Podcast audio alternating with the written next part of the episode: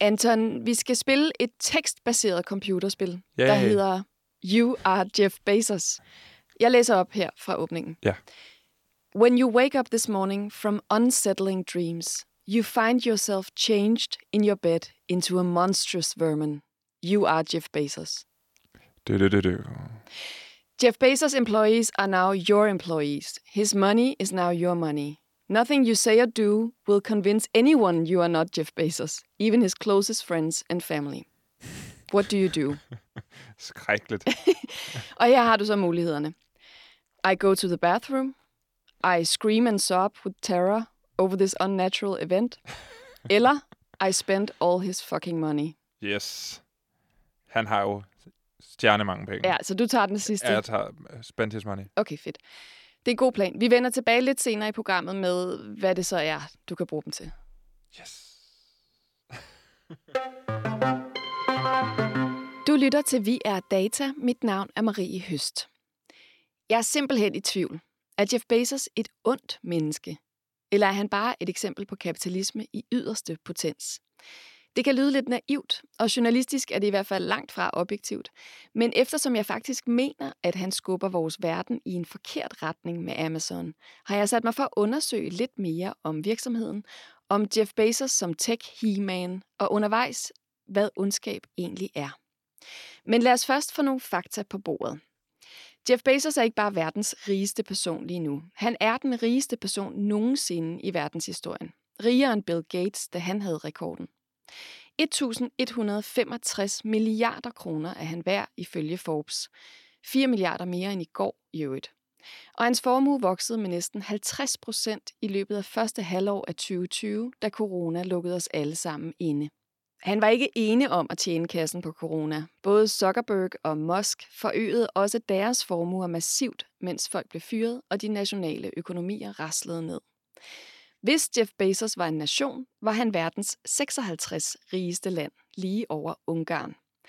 Ifølge information er medianindkomsten for en ansat i Amazon ca. 180.000 kroner om året. Det tjener Jeff Bezos på under 10 sekunder. Og så er der det med skat. I 2018 betalte Amazon lige præcis 0 dollars i skat i USA. I EU kæmper man for at beskatte virksomheder som Amazon, men det er stadig småbeløb, der krasses ind i det store hele. Amazon er postervirksomheden for moderne tech-kapitalisme, som er nærmest umulig at regulere. Samtidig er Amazons ansatte nogle af de mest overvågede og gennemkontrollerede, og Amazon møder udbredt kritik over dårlige forhold. Den britiske organisation Organize lavede i april en undersøgelse, hvor 74 procent af de Amazon-ansatte svarede, at de lå værd med at gå på toilettet af frygt for ikke at leve op til kravene. Amazon giver os bekvemmelighed og overflod, men til hvilken pris? Det skal vi tale om i dag i Via Data, hvor jeg udfordres på min præmis af begge kompetente gæster. I studiet har jeg besøg af TechLiv-redaktør Nikolaj Frank, som jeg taler med om Amazons teknologiudvikling. Velkommen til Vi er Data. Nu vil jeg ringe til Tine Vøbbe, chefpsykolog på Danmarks største psykiatriske hospital, Sankt Hans. Tine har blandt andet medvirket som ekspert i DR's tv-serie din Psykopat, hvor hun beskriver, hvordan mennesker med psykopatiske træk adskiller sig fra os andre. Tine, du har jo sagt til mig, at du ikke kan udtale dig fagligt om personen Jeff Bezos, fordi du aldrig har mødt ham. Men han er i hvert fald en mand med stor magt over virkelig mange mennesker, blandt andet over sine ansatte, som så klager over de her umenneskelige arbejdsforhold med konstant overvågning og pres. Man kan sige, at han udnytter andre for egen vinding og lade profit komme først. Er det et psykopatisk træk? Altså, det, man taler om, at psykopater udnytter andre og øh, gør det for egen vindings skyld, og at det primært er deres egne behov, de skal have opfyldt. Men der er måske, man kan måske også tale om, at der kan være forskel på øh, personlige behov, og så hvis man er leder af en virksomhed og gerne vil sikre indtjening til den, og så har fundet sådan en virksomhedsstrategi, der fungerer i den henseende, om omverdenen så synes, den er sympatisk eller ej. Øh, så, så det bliver sådan et rigtig psykologsvar, måske, og så måske alligevel ikke. Ja. Men, men det, det er rigtigt, at det er et af kernesymptomerne ved, ved psykopati, at man, øh, man udnytter andre for egen vindings skyld. Okay, det giver mening. Lad os prøve at tale mere generelt om det, øh, jeg forstår kaldes dyssocial personlighedsstruktur, eller det vi i folkemunde kalder psykopati. øhm, og som jeg tænker er noget, vi forbinder med ondskab. Øhm, vil du forklare, hvad det vil sige at have dyssocial personlighedsstruktur, og hvordan man spotter det? Altså dyssocial personlighedsstruktur er en personlighedsforstyrrelse, der er en ud af de otte definerede personlighedsforstyrrelser i vores europæiske diagnosesystem. Øhm, den indbefatter, at man øh, øh, har, har svært ved at sætte sig i andre steder. Man tænker på sig selv først og fremmest, at man ikke lader sig påvirke af skyld og erfaringer og straf. Øh, man har tendens til at frelægge øh, skyld og ansvar og også at lægge det ud i sine omgivelser, det der hedder udadprojicering.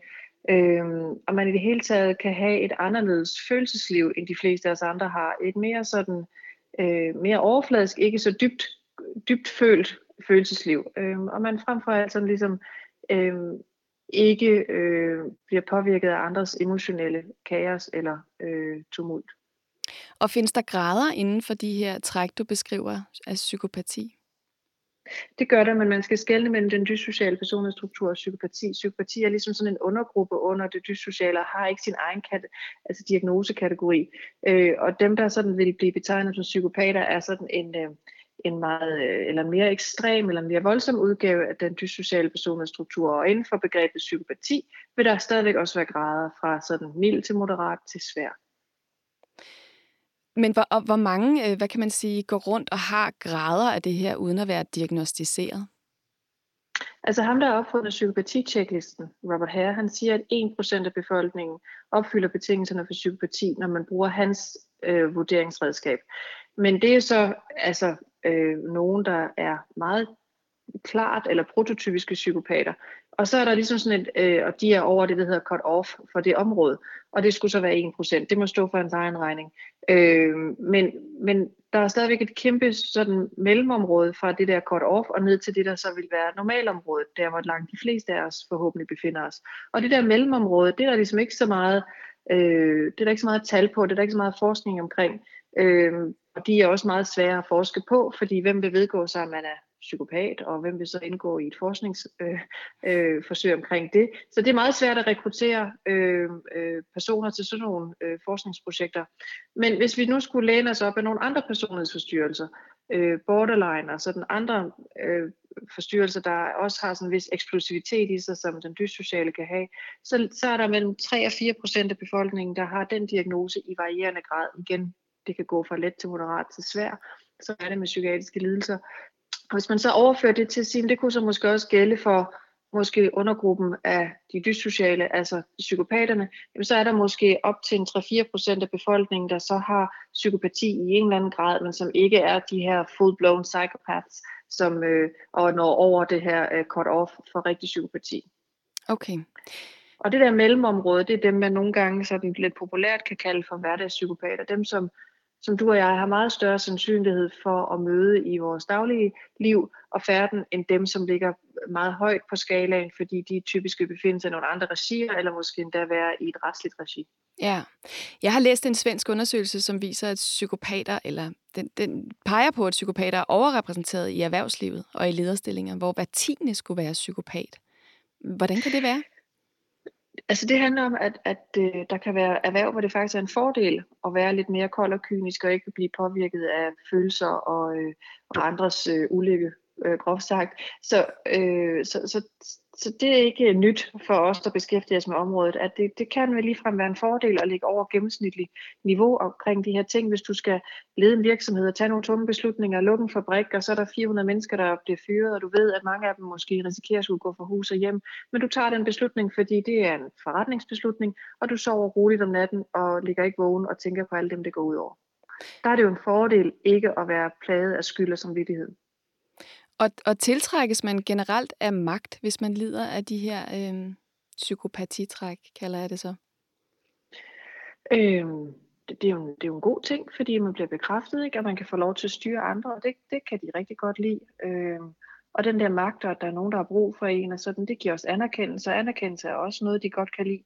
Øhm, men ja, de trives godt i situationer, hvor det er dem, der bestemmer, fordi de er jo de vigtigste i den her verden, skal du forstå. Så mm. når det er dem, der bestemmer, så, så går tingene godt.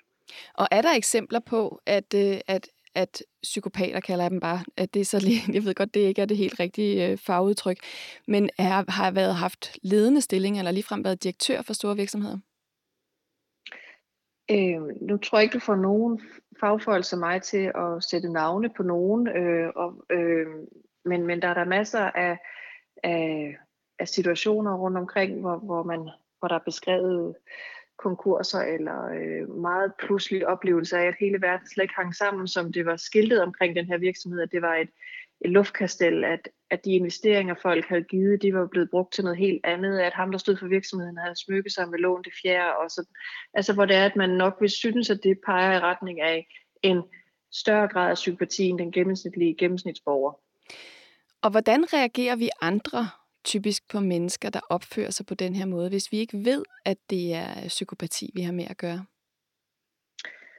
Øhm, vi kan ret tit blive øh, forundret og fascineret, øh, fordi det er så forunderligt, at der er nogen, der kan fungere på den der måde, og de også jo ret typisk er sådan meget stærke mennesker, fremstår meget selvsikre og, øh, og gode til ligesom at sælge varen, hvad de vil sælge dig noget, eller de ligesom vil sælge sig selv til dig, så er de, så er de gode til og, og få dig overbevist om, at, at de er rigtig gode for dig, eller det de gerne vil have dig med på, det er rigtig godt for dig.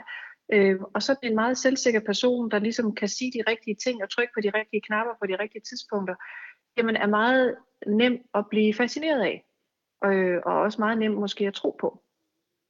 Kan man sige, at de her hvad kan man, dages ultrakapitalistiske virksomheder eller korporationer har noget til fælles med psykopater? Fællestræk i virkeligheden? Det er igen svært at svare på, og det er lidt tilbage til det første, jeg svarede på, ikke, hvor det er, at man, man bliver nødt til at skelne mellem, hvad der ligesom er for egen vindingsskyld, som er det, som psykopaten gør for sig selv, og så hvad der måske kan være en forretningsstrategi i forhold til at skabe mest mulig profit.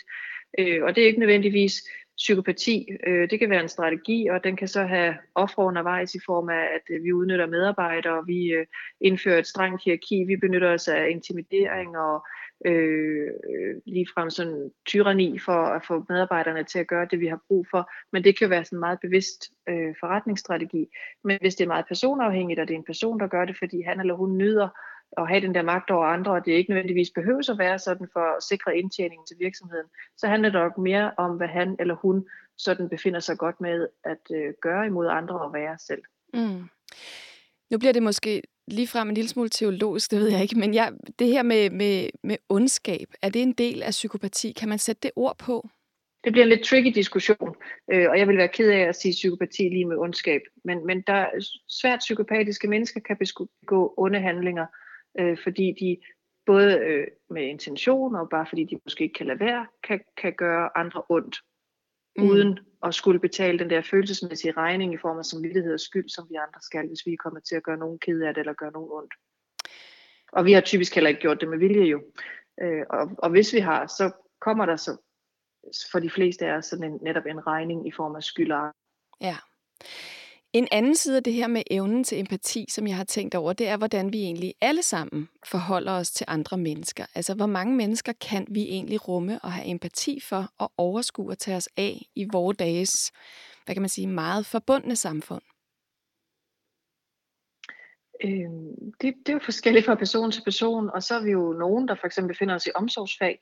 Øh, så, så, øh, så er nogen som jeg, og øh, læger, sygeplejersker, pædagoger, sociale assistenter, alle mulige omsorgsfag, præster. Og, altså, øh, vi skal jo øh, rumme øh, øh, og have empati for mange mennesker i, i både vores erhvervsliv, vores professionelle liv, og så selvfølgelig også i vores privatliv.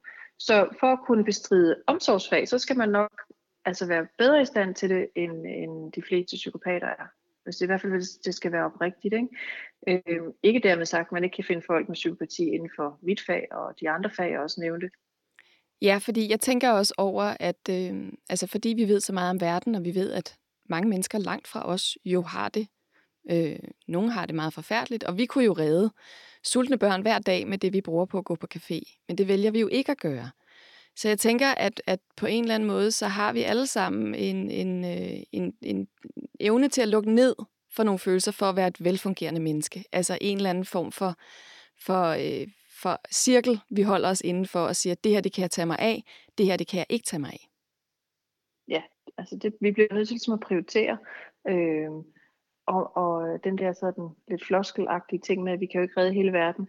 er nok ikke helt forkert at forholde sig til, fordi øh, hvis jeg giver alle mine ressourcer væk til, til børn i en landsby i Afrika, og jeg så stort set ikke har mad til mig selv og mine egne børn, så bliver jeg jo ikke en, en nødvendigvis en god mor for mine børn. Øh, så man kan også være nødt til ligesom at prioritere sig selv og sine nærmeste øh, først og fremmest, og det er der jo ikke noget forgjort i, det gør vi alle sammen på daglig basis, øh, men så er der nogen, der gør det måske mere end andre.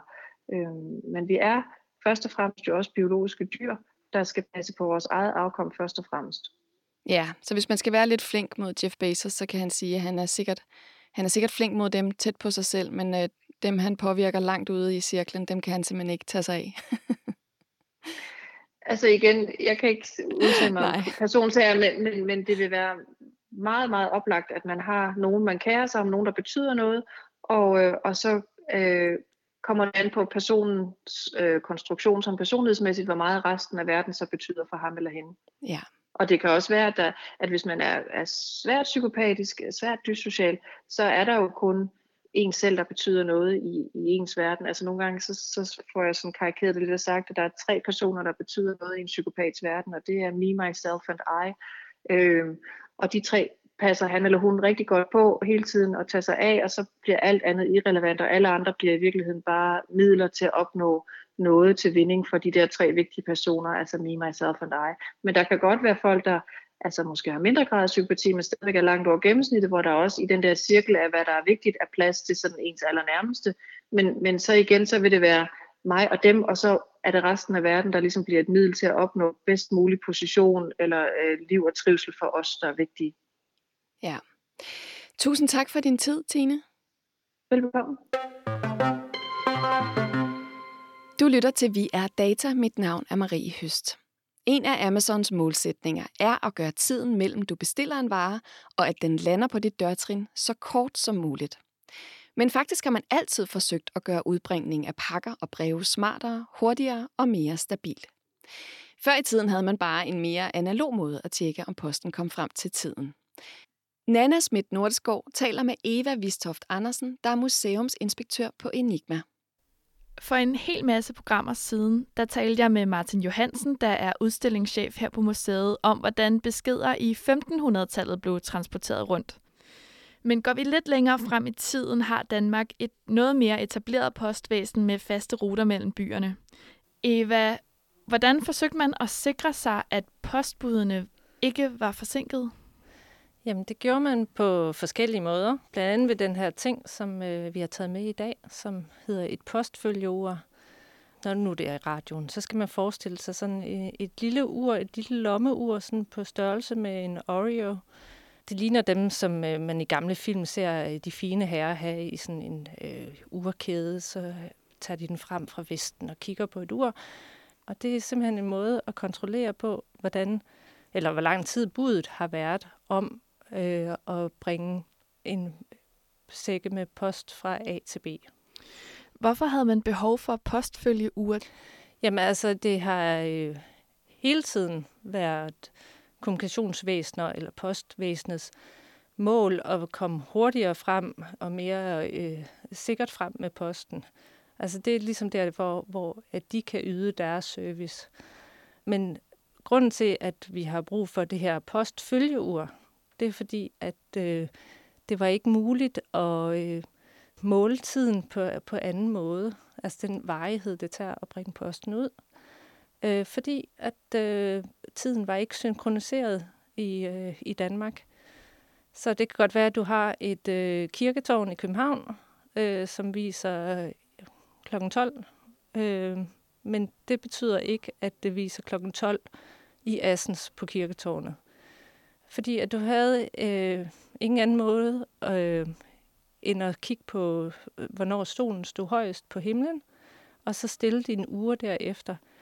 Og den står højest på himlen på et andet tidspunkt i København, end den gør i Assens. Øh, så der vil være en tidsforskydelse der. Og du havde ikke noget, der var hurtigere øh, end i det her ridende postbud. Øh, du kunne ikke ringe og sige, nu er klokken 12 i København, stil jeres uger. Øh, så det du gjorde var, at du øh, satte det her ur, når posten skulle gå, øh, afgå fra København. Øh, så blev det pakket ind og plomberet, øh, eller låst. Øh, og så kom det med postsækken. Og så når de er fremme i Assens, så tager postmesteren i Assens sin lille nøgle, og så lukker han det op, og så ser han, okay, der er altså gået så og så lang tid. Og så kan han se, om posten har været forsinket eller ej.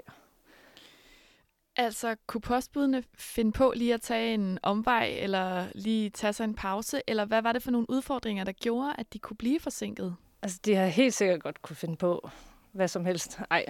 øhm, altså, jeg tror, de har haft udfordringer nok bare, hvordan øh, vejene så ud på det tidspunkt. Altså, det er jo øh, ikke asfalterede veje. Øh, hvis, øh, hvis det har regnet, så har du sådan nogle øh, opkørte hjulspor og mudderveje, og, øh, som, øh, som ikke er rare at køre på, og, og heller ikke er rare at, at ride på. Øh, og hesten, den kan jo øh, blive halvt, og øh, hvis, du, når, hvis du skulle over Storebælt, der var jo heller ikke øh, broer på det tidspunkt over de store øh, sunde, så skulle du også afvente, at du kunne komme over. Øh, så der er masser af muligheder selv, om de ikke øh, satte sig ned og tog en middagslur op ad et træ et andet sted. Eva, tusind tak for din tid. Det var så let. Nu vil jeg byde velkommen til min gæst i studiet, Nikolaj Frank. Journalist og redaktør på det digitale medie TechLiv, og i øvrigt min tidligere kollega på tv-programmet So Ding. Og en mand, der ved rigtig meget om Amazon som tech-virksomhed. Velkommen, Nikolaj. Tusind tak. Lad os starte fra starten. Amazon blev stiftet i 1994 af Jeff Bezos. Hvad var det, Jeff han var så god til at forudse, da han stiftede Amazon? Altså, han startede jo med at lave en uh, online boghandel, kan man sige. Men altså, man kan sige, det som han forudså, det var jo, hvordan at vi ville skifte fra at købe produkter i butikker til at købe dem online. Og ikke så, så meget senere, så tror jeg også, at det gik op for ham, at med de mængder af data, han kunne indsamle, så, så gav det helt nye muligheder for at udvikle forretningen endnu mere. Og hvad er Amazon for en virksomhed i dag? Altså, den er jo simpelthen så mange ting. Kan du ikke prøve at beskrive noget af det, den kan? Jo, altså, fordi det er blevet en meget kompleks øh, virksomhed. Man kan sige, at de, de, de tre ting, som det ligesom står på, det er, at det er den største online-butik i den vestlige verden. Og så er de en kæmpe spiller på markedet inden for det her cloud og data storage i det, det, de kalder AWS, som er Amazon Web Services. Og det er lidt sådan noget som, at hvis du streamer en film for Netflix eller en sang for Spotify, så er det muligt, at den ligger på en Amazon-server. Det gør de her ting så ikke længere, det har de gjort tidligere, men for eksempel Apple, måske hvis du henter en app eller gemmer noget data hos iCloud, så er det faktisk en Amazon-server, der, der, der ligger i baggrunden. Og den sidste ting, som de virkelig er gået ind på, det er det, er det her med de her de her dimser til hjemmet, hvor, at, øh, hvor vi kan snakke til deres digitale assistent Alexa og højtalere og kameraer og alle mulige ting. Altså, de er virkelig på vej ind i vores hjem, som ligesom er det, det tredje ben, hvor de gerne vil forstå, hvad vi laver også, når vi ikke er på Amazons hjemmeside. Ja, de bevæger sig ligesom ud over det kun det digitale. Det er jo også det, der er lidt interessant. Øhm, for at forstå Amazon, så skal man lige rundt om Amazon Prime. Øhm, og det er jo ikke kun en streamingplatform, som vi forstår det og kender det her i Danmark. Det er jo en fordelsklub, når man i hvert fald er amerikaner og andre steder i verden. Hvordan er det, Prime fungerer? Jamen altså, det er jo i og for sig ikke så meget anderledes, end at du har et co-op-kort eller et Matas-kort eller et eller andet, hvor du får nogle, nogle fordele. I det her tilfælde, der er det rigtig meget, at du får øh, gratis levering og hurtig levering af varer og øh, så får du også nogle rabatter og sådan noget. Men, men præcis det der med leveringen, øh, at det er gratis, det, det kender vi alle sammen, når vi køber noget online, så generer det os lidt at betale 39 kroner for at få det leveret. Så, så hvis du, du kan få leveret tingene måske i nogle steder i, i USA endda samme dag, så, så det er jo Amazon, du vælger. Så det er en, en af de store driver for det, det er det der med, at hvis du først er inde i det program, så har du ikke lyst til at handle hos de andre. Det er simpelthen billigere end alt andet. Det er billigere, og det er nemmere, og det bliver leveret hurtigere. Ikke? Ja, for det er jo lidt Jeff Bezos' drøm. Ikke? Du sidder, du får lyst til vafler, du bestiller et vaffeljern og noget vaffeldej, og så lidt efter er du i gang med det. Så er det løst. Præcis, og levere de ting, som du vil have lige nu. Ikke? Det er det, der er hans drøm. Det her Amazon Prime, det er jo, øhm, det er jo ikke kun digitalt, det er jo også noget rabat, man får, hvis man handler i de supermarkeder, der er, arbejdet, øh, der er ejet undskyld, af, af Amazon, som for eksempel øh, Whole Foods. Men det, men det er også, hvad kan man sige, en del af tanken, som Jeff Bezos jo har omkring det her med at være overalt om, overalt omkring sine, sin kunder eller sine, sin brugere. Og jeg tænker på en eller anden måde, at forskellen på Amazon og de andre tech-giganter, som vi nævner, det er jo, at Amazon vil ind i vores hjem. Det sagde du også lige før. Amazon vil ikke kun eje os digitalt, men også fysisk. Og det, det er det, et eksempel på det er det her IoT, som du lige nævnte før. Øhm, hvordan er det, hvordan er det han, han udvikler produkter til det? Altså, man kan sige, at Amazon var jo dem, som opfandt den her smart højtaler, som jo senere Google også er kommet med på, og, og Apple øh, prøver, men halter lidt. Ikke? Men, men som handler om det der med, vil det ikke være smart, hvis vi stiller en højtaler ind i dit hjem, som du kan stemmestyre, hvad for en sang du gerne vil, øh, vil høre, eller hvis du gerne vil bestille et produkt hos Amazon.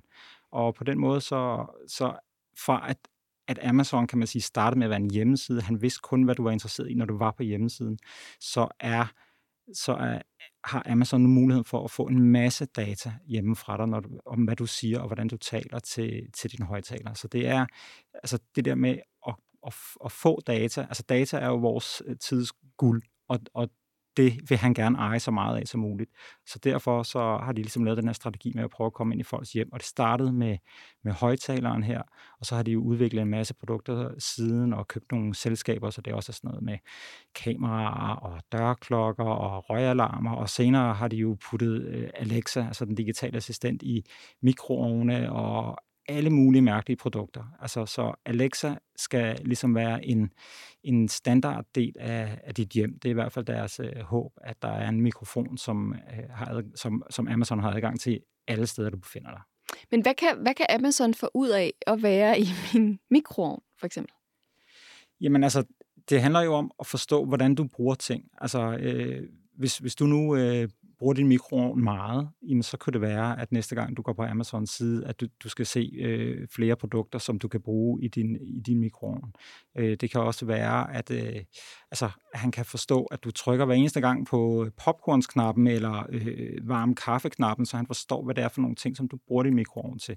Jeg siger han hele tiden, det er jo ikke Jeff Bezos, der sidder, men, men, men, men at, at de gør, ikke? Altså, men, men det, det er jo ligesom det, der er tanken, det er så mange datapunkter om den enkelte person som muligt, giver dem en helt unik måde at markedsføre nye produkter til dig på. Hvilke produkter er der eksempler på, at der er lavet, som man vil synes var, ja, som udgangspunkt unødvendige, men man så vender sig til? Altså, der er for eksempel en dørklokke med en tilknyttet drone. Lad os tale om den. Uh, ja, ah, de hænger ikke helt sammen Nej. på den måde, men, uh, men, men, men altså, man kan sige, det de meget gør med deres produkter, det er, at de giver os et milligram af det her convenience. Det er nemmere at, at, at bede din højtaler med stemme om at sætte noget musik på, end det er at skulle finde en app frem og gøre nogle ting.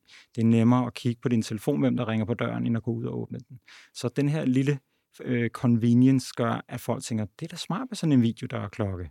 Øh, og så kan jeg endda også se, hvem der ringer på, hvis jeg ikke er hjemme. Men samtidig så har Amazon jo fået kameraer, som peger ud i den hvide verden, og de har faktisk brugt de her data for de her ring videodørklokker til at sælge til amerikansk politi, som jo ligesom kan overvåge store dele af, af, af de amerikanske villakvarterer. Og, og, altså, så på den måde, der, der, der presser de, de presser så meget fremad i forhold til det der med at, at bruge data, og her laver de en fuldstændig crazy kobling, som er at give en bruger et almindeligt menneske lidt convenience, så køber de deres produkt og sætter op, og så sælger de den service til politiet. Altså det er, det er rimelig øh, grænseoverskridende, vil nogen mene. Et forretningsområde, som du selv nævnte før, som der ikke er så meget fokus på i medierne omkring Amazon, det er det her øh, Amazon Web Services. Øh, du nævnte lige før, at det kan være alt muligt. Altså dybest set, så kan man sige, det er internettet, vi lærer lidt der. Ikke? Det er jo en, en, en cloud-model. Kan du ikke lige sige, hvordan, øh, hvilken rolle spiller den del? Jo, men altså, al, alle, alle services, som du bruger, de ligger jo et eller andet sted. Og der er ligesom et par firmaer, som er de helt store øh, provider af, af, af den her, det her data storage. Og der er Amazon altså ledende med deres øh, AWS. Microsoft ligger der også med, med, med et lidt tilsvarende øh, produkt, der hedder Azure, og Google er der også, de er lidt længere nede af rangstigen, men det er ligesom tre af de firmaer, som, som er meget langt frem. Så de er ligesom the backbone, kan man sige, af, af internettet. Og der har, der har Amazon en kæmpe forretning kørende der. Hvilken magt giver det? At man, har, at man er dem, som folk lærer deres data hos? Altså, det giver i hvert fald nogle meget, meget øh, sikre indtægter. Jeg ved ikke, øh, om, om det på den måde giver en magt i, altså, øh, i, altså det, det er ligesom et, et andet forretningsben, men altså de leverer også services til den amerikanske regering og alt sådan noget, så på den måde kommer de selvfølgelig også ind high places. Øh, men altså, man kan sige, det er en det er en virkelig solid øh, business, som er, ligger lidt i baggrunden i forhold til, hvad vi ellers kender Amazon fra. Her under Amazon Web Services, der findes også den her service, eller det her software, der hedder Recognition, som er blevet berygtet lidt af flere grunde. Hvad er Recognition? Det er ansigtsgenkendelsessoftware, hvor Amazon har været ret tidligt ude, som de jo ofte er, øh, med et produkt, som efterfølgende er blevet testet fra forskellige sider, som måske ikke er helt så godt, som man kunne håbe. Og man kan sige, hvor det er hjemme hos dig selv bare lidt frustrerende, hvis du beder din smarte højtaler om at sætte noget musik på, og den så fortæller dig, hvordan vejret er, så er det ret problematisk med ansigtsgenkendelse, fordi det tit bliver brugt øh, til nogle mere kritiske ting. Blandt andet har de jo solgt øh, det her recognition software til politiet, og hvis de bruger ansigtsgenkendelse og faktisk finder en, en, øh, en, en, en person, der er blevet optaget øh, ved et røveri, som, øh, og anholder en forkert person, som måske bliver dømt på grund af, at en algoritme har taget fejl, så det er jo super, super problematisk. Og vi har jo set kæmpe problemer med netop med ansigtsgenkendelse også her i, i forbindelse med... Øh, altså, det er i hvert fald kommet op i forbindelse med de her riots, der har været i USA i løbet af år, hvor at, at øh, man jo altså fordi man ved, at ansigtsgenkendelse har svært ved at genkende sorte mennesker i forhold til hvide, og derfor så er det, altså den algoritme er biased, det vil sige, at den er mere upræcis, når det handler om sorte mennesker, og det er jo et, øh, et kæmpe problem. Og derfor har de også den forløbigt sat uh, recognition på pause et år i forhold til at sælge det til politiet. Men du kan også gå ind og bruge det. Altså, du kan godt gå ind på Amazon Web Services og selv lave en prøve på det, og så kan du, kan du øh, uploade øh, nogle billeder og se, hvor godt den, den genkender dem. Så alle kan bruge det her software, hvis de vil betale for det. Nikolaj, hvordan vil du kategorisere sådan Amazons tilgang til teknologiudvikling? Jamen altså, de presser virkelig fremad. De er ikke så øh, selektive omkring, hvor godt det virker, eller hvor genialt det er, eller hvad de bagvedliggende problemer er. Altså, hvis de ser en mulighed, så udvikler de det. Og når, altså, for at sammenligne, hvis Apple har en produktlancering, øh, så viser de måske fire nye produkter frem. Amazon har nogle gange vist 70 nye produkter frem, altså på under en time, fordi at, altså, det spiller ikke den store rolle, øh, hvor fedt det er, hvor godt designet, hvor gennemtænkt det er. Vi kaster det ud der, og øh, viser, hvad det er, vi går og arbejder på, hvad det er, vi, vi forestiller os, og så ser vi, hvad folk har lyst til at købe, og hvad de ikke har lyst til at købe. Nogle af produkterne har nogle øh, privatlivs øh, udfordringer, lad mig sige det sådan, altså presser virkelig grænserne for vores privatliv. Så kommer der nogle artikler i medierne, der siger, at Amazon er også alt for meget, og så skruer de måske lige lidt ned for det igen. Men, men på den måde er de med til at rykke vores grænser for, hvad vi oplever som acceptabelt. Altså, vi skal ikke mange år tilbage, før at folk ville mene, at det var ravne vanvittigt at installere mikrofoner i sit eget hjem. Men det er jo ikke desto mindre det, som rigtig mange af os har. Altså enten højtaler, vi har det jo også i vores telefoner og vores computer og vores øh, tv, men, men det er sådan meget og, øh, hvad skal man sige, overlagt at, at putte sådan en, en højtaler ind, eller at vi har kameraer, som, som sender billeder direkte op til, til nogle kæmpe firmaer. Altså, så på den måde er de med til at, at, at presse teknologien fremad. Hvilke nye produkter eller projekter har Amazon på trapperne? Altså lige her i sidste uge, tror jeg det var, der, der havde de en af deres produktlanceringer, hvor de øh, fremviste en ny selvflyvende kameradrone til hjemmet, hvor tanken ligesom er, at hvis der nu er nogen, der bryder ind i dit hjem, så kan den her drone sætte af fra sin lille boks og flyve rundt og, og filme den her tyv. Og så kan den selvfølgelig også bruges til, hvis du nu er i tvivl om, du har slukket ovnen eller et eller andet, så kan du lige starte din drone derhjemme og flyve ud til ovnen og sådan noget. Så det er sådan igen det er et eksempel på, på, at man tager nogle teknologier, der ligesom findes, så blander man dem lidt sammen, og så finder man en eller anden øh, brugsscenarie, som nærmest ingen kan, kan, kan se. Det er sådan det er, det, det er den ene del af Amazon. Den anden, og måske en af de mest interessante ting, som ikke er helt nyt, men, men det er stadigvæk sådan i, i sit spæde stadie, det er Amazon Go-supermarkederne, som er kasseløse supermarkeder, hvor at man simpelthen ikke lægger varen op på et bånd, og man bruger ikke et kreditkort. Man scanner sin telefon med sin app, når man kommer ind, og så høvler man ellers bare produkter i lommen eller i posen, eller hvor man har lyst til. Alle de produkter, man tager, bliver registreret af kameraer, af sensorer, og måske sidder der også nogle mennesker og kigger med. Øh, men, men, men, i, men i hvert fald, i princippet er det kameraer og sensorer og noget kunstig intelligens, der ligesom noterer alt, hvad du tager dig, og så får du bare en regning bagefter på de ting, som du har taget. Og der er han jo også ude i, eller der er Amazon ude i, og hvad skal man sige, potentielt at fjerne kassemedarbejderne. Ikke? Der er vi, på, vi er på vej ind i den her automatiserede verden, hvor at vi fjerner menneskelig arbejdskraft, og vi indsamler voldsomme mængder af data igen for, at det er en lille smule smart. Det er da smart, at man ikke skal, skal lægge varen op på, på båndet. Det er der, der mange af os, der godt gad. Men igen, de følger med hele vejen rundt i supermarkedet, ser, hvordan du opfører dig, hvordan du reagerer på forskellige produkter, og ja, så det er, det er igen, det er et sted også, hvor de virkelig, hvor de virkelig skubber fremad, og det er et produkt, jeg sagtens kunne forestille mig, bliver en naturlig del af vores liv nogle år ude i fremtiden. Hvad vil du sige om deres tilgang til indsamling af data? Altså, jeg vil sige, at øh, de har ingen skrubler i hvert fald. Øh, de vil vide så meget om dig som overhovedet muligt, og, de, og, og der er ikke nogen grænse der. Altså, de har ikke nogen øh, store tanker om folks privatliv. Og de har ikke nogen store tanker om, at de her data også skal bruges, altså som for eksempel Google prøver at sige, jamen vi laver en masse produkter, så kan du finde rundt i verden øh, med Google Maps, fordi vi har indsamlet alle de her data. Det har Amazon ikke rigtigt. Altså de, de er helt straight up. Vi leverer et produkt til dig, øh, som gør dit liv 5 øh, gram lettere, og så får vi en masse data tilbage. Det siger de ikke til folk, men det gør de. Øh, og så derfor bliver det nogle gange en lidt øh, ulige handel, kan man sige. Altså de, de, de skyr ingen midler i forhold til at indsamle data. Men det er lidt fascinerende, at den her byttehandel er okay for de fleste mennesker. Jamen, altså at man bliver overvåget konstant for, ja, for at det er lidt lettere. Man kan bare putte tyggegummet lige om. Ja, men det er jo, øh, altså det er jo bare virkeligheden, og det er noget, som ikke kommer til at, at ændre sig, tror jeg. Jeg tror, det er en, den eneste måde, det nogensinde kommer til at ændre sig, det er, hvis der bliver sat nogle grænser for, for, fra politisk hold. Fordi for rigtig mange mennesker, der, der, de tænker altså ikke så meget over den her byttehandel. Sådan er det bare. Ja, for de siger jo netop, øh, hvis vi skal gøre dit liv lidt lettere, så tager vi flere data fra dig, og så ved vi noget mere om, hvad du vil have, dybest set. Det er jo deres fortælling altid, ikke? Jo, men man kan sige, at der er jo mange, der, der synes, det er rart. De synes, det er rart, når de kommer ind på en hjemmeside, at de reklamer, der er, øh, er for nogle produkter, de godt kan lide, frem for nogle produkter, de ikke kan lide.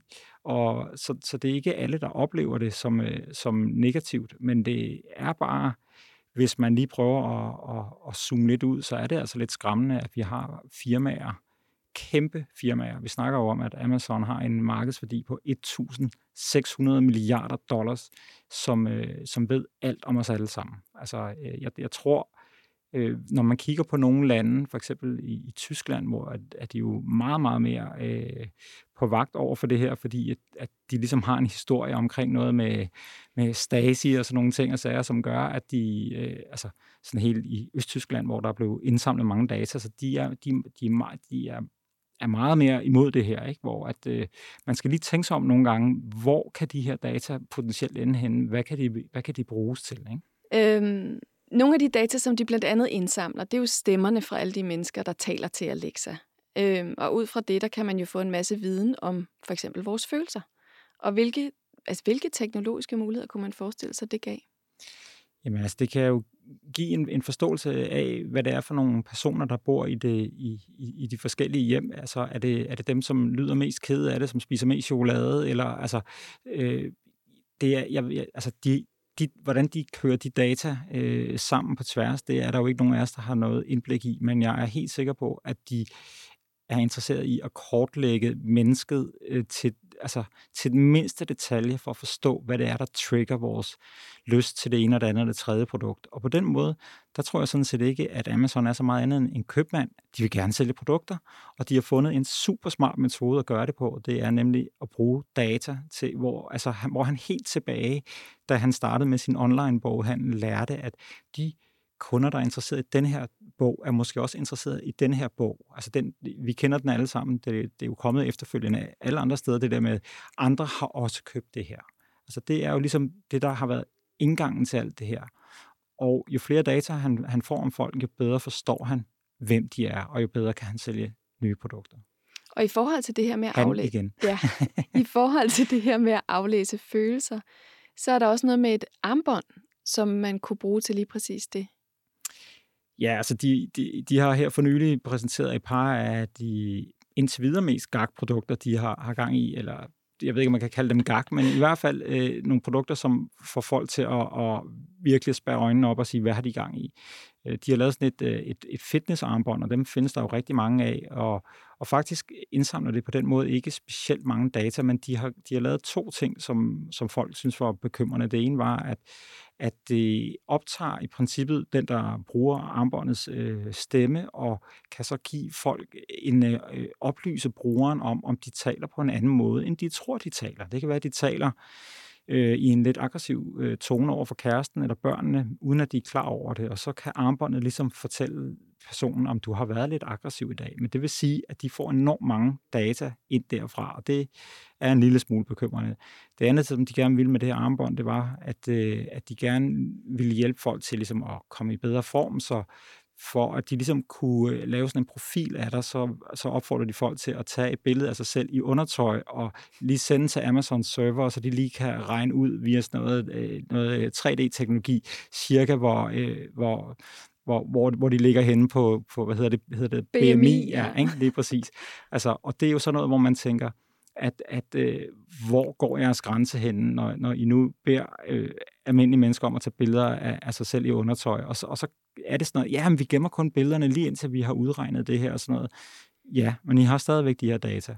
Og øh, så, så, så bliver det også sådan noget lidt med, at man skal stole på, bruger I dem til noget andet, eller, eller, eller gør I ikke?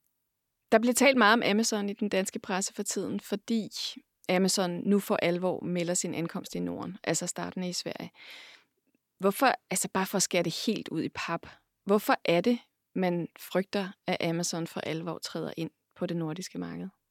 Jamen, det er jo fordi, at de har, de har evnen til at, at kværne de lokale handlende, og det er jo både online-butikker, men også, også de fysiske butikker. De sidder jo på en kæmpe andel af, af, af markedet i USA, også i England og andre steder, og der er også masser af danskere, der, der køber på Amazon, men først når du først kommer ind og kan levere altså en brugerflade, hvor det hele er i danske kroner og står på dansk, og de måske kan levere tingene hurtigt, og så kommer de til at, og, og, og dræbe en, en masse andre forretninger. Det tror jeg ikke, der er nogen som helst tvivl om. Og øh, så kan man sige, jamen altså, er det ikke bare den bedste mand, der skal vinde? Mm, det kan man diskutere, om det er, er sundt for vores samfund, at vi har nogle spillere, der er så store. Også øh, særligt, fordi de jo har det med helst ikke at betale for meget skat i, i, i, i de lande, de optræder i. Så der, der er masser af, af, af problemer. Nikolaj, manden Jeff Bezos, som jeg jo har en eller anden øh, ond fascination af, han, han, øh, han ligner mere og mere sit idol, Captain Picard fra Star Trek. Han har ændret sig ret meget til det her ekstremt maskuline, handlekraftige menneske. Hvad, hvad vil du sige, Jeff Bezos står for i tech-industrien? han er jo en lidt sjov type, altså han er jo på den måde ikke så offentlig, som, øh, som synes jeg, så mange af de andre øh, ledere af, af store tech-selskaber er, og han, øh, og han virker måske også sådan en, en, en lille smule mere distanceret. Altså han har ikke nogen øh, mission om at gøre menneskeheden bedre, øh, eller hvad andre tech-firmaer i hvert fald siger, de har. Ikke? Øh, så, så på den måde er han sådan en lidt mere kølig type. Øh, men altså, sådan som jeg oplever ham, så er han bare en, egentlig en ret klassisk forretningsmand. Altså, at han, han, han har, altså teknologi er det, han har fundet ud af at, at udnytte, men, men, jeg, men jeg tror, at han bare er en, en øh, benhård forretningsmand, og han, altså en af de ting, som han jo virkelig har, har formået det der med at køre en super, super tight operation. Og det, jeg tror, at Amazon altså, er måske et af de mest sådan, strømlignede firmaer på den måde der. Men øh, jeg har ikke rigtig noget godt billede af ham som person. Jeg synes ikke, at han fremstår specielt sympatisk, men øh, han fremstår heller ikke som en, der, der prøver at være det. Altså, det. Nej, for det er jo lidt interessant. Måske er han i virkeligheden bare mindre interesseret i sit omdømme, end de andre tech-giganter. Måske er han bare ikke en hyggelig. Altså, Facebook prøver at lade, som om de gør noget godt for os. Ja, altså, øh, jeg, jeg, jeg tror, at en af de ting, der, der er, at han sælger jo grundlæggende, øh, så sælger han der jo tygummi og, og gummisko, og det er der jo altså ikke noget specielt sexet ved. Der er nogle af de andre firmaer, de, de lever mere af det der med vores kommunikation om, hvordan vi, hvordan vi kan være sammen med andre mennesker. Det er jo det, Mark Zuckerberg prøver at sige, det, det der med, altså, jeg vil jo bare gerne forbinde mennesker. Ikke? Altså, det er jo virkelig så godt at, at være social og alt sådan noget. Og der, der har han ikke på den måde et produkt, som, som, som taler til os på den måde, og, og derfor så, så forsøger de heller ikke rigtig at gøre det. Altså, det... Nej, men Google prøver jo for eksempel også. Altså, jo, men... De snakker meget om, at de skal gøre verden til et bedre sted, og giver en masse penge til forskellige projekter, sådan lidt for at for, øh, lappe på måske et blakket omdømme. Altså, jeg tror, jeg, jeg tror grundlæggende, altså Google, jeg, jeg tror grundlæggende, altså man skal huske på, når man kigger på nogle af de her mennesker og de her firmaer, at de, de, altså folk, der arbejder for Google, de møder jo op, fordi de gerne vil lave et fedt produkt, som gør tingene lettere. Altså Google Maps er jo et perfekt eksempel på, tænk på, ingen af os kan jo finde rundt længere uden, uden, uden, uden, uden det. Og, og der er jo nogle, nogle produkter, som, som, som hjælper folk. Øhm, så, så det, det tror jeg sådan set driver rigtig mange mennesker, det er, i, også i tech-industrien, det er at lave nogle fede produkter. Så er der bare den anden del af det, den der med, hvad er konsekvenserne af det, vi gør, når vi bliver så kæmpe store, når vi indsamler så kæmpe store mængder data, øh, og så prøver man på en eller anden måde at navigere i det. Og det gør Jeff Bezos ikke rigtigt. Han, øh, det forholder han sig ikke så meget til. Vi skal lige rundt om Jeff Bezos øh, meget store drøm som jo er kommet ud i rummet, og det har han arbejdet på, siden han gik på universitetet åbenbart. Øhm, og nu kaster han de her gigantiske pengesummer efter det, der hedder Blue Origin. Hvad er det, det går ud på? Ja, så man kan sige, sammen med Elon Musk, så har han jo fået sig den her rumhobby, som øh, helt sådan kort fortalt går ud på, på to ting. Det ene er at lave genanvendelige rumraketter, og det andet er, at de har en fælles drøm om det der med, at mennesker skal bo og arbejde og øh, tage, øh, tage på ferie på, på andre planeter. Altså, øh, så, så det er jo lidt, det er jo lidt også blevet deres legeplads, fordi de har så mange penge, at, at, at de kan gøre det, og så, så tror jeg, det er sådan noget, det, altså det, jeg tror, det ligger til den type personer at prøve at sprænge grænserne, altså at, at gøre de ting, som, som alle troede var umuligt, det tror jeg er en kæmpe driver for dem, og der er rummet på en eller anden måde sådan helt oplagt der er også noget ego, der spiller ind der, har jeg en fornemmelse. Jeg tror, han, gerne, han vil bare gerne selv i rummet også. ja, det tænker ja. jeg også. Okay, men så bliver jeg nødt til at spørge dig her til sidst. Tror du, Jeff Bezos er under eller mere usympatisk end de her andre hovedpersoner, når du lige selv nævnt Elon Musk, i det her kapløb, der lige nu udspiller sig mellem amerikanske tech-giganter? Altså, jeg, jeg tror ikke, altså, ond, synes jeg er et forkert ord. Altså, jeg, jeg tror, at han er, er måske mere skrupelløs, men, men men han har også bare en anden forretning kørende, og han er først og fremmest, som jeg ser det, er han forretningsmand. Det er det, der er hans driver, det er, at jeg startede med at sælge en bog og tjene nogle penge på den, og så solgte jeg to, og så er det ligesom bare vokset derfra. Og der er Google for eksempel startet et helt andet sted startede med at lave en søgemaskine, der kunne indeksere al den her information på internettet på en helt ny måde, så vi kunne bruge det. Og, og derfor er udgangspunktet simpelthen så forskelligt. Øh, at, at data så er fællesnævner for dem, det er en anden side af sagen, men, det, men data kommer til at være en del af alle forretningens øh, virksomhed fremover, uanset om man, om man sælger gummisko eller laver øh, fede kortservices. Nikolaj, tusind tak, fordi du kom ind og talte med mig om Amazon. Velkommen. Du lytter til Vi er Data på Radio Loud. Mit navn er Marie Høst. Og i dag der taler vi om Amazon, og ikke mindst manden bag, nemlig verdens rigeste mand, Jeff Bezos. Anton Gade Nielsen, jo. vært på All Caps. Mm. Vi er jo i gang med at spille det her øh, computerspil, der hedder You Are Jeff Bezos. Og spillet er et par år gammelt, fordi han har jo kun 154 milliarder i det her spil. Altså, det er jo slet ikke sandheden. I dag har han 188 milliarder. Altså 1164 milliarder kroner. Det, det er hjernedødt mange penge. Og du vågnede som Jeff, og nu skal du bruge alle hans penge, Ja. inden hans arvinger slår døren ind. Er du klar? Yes.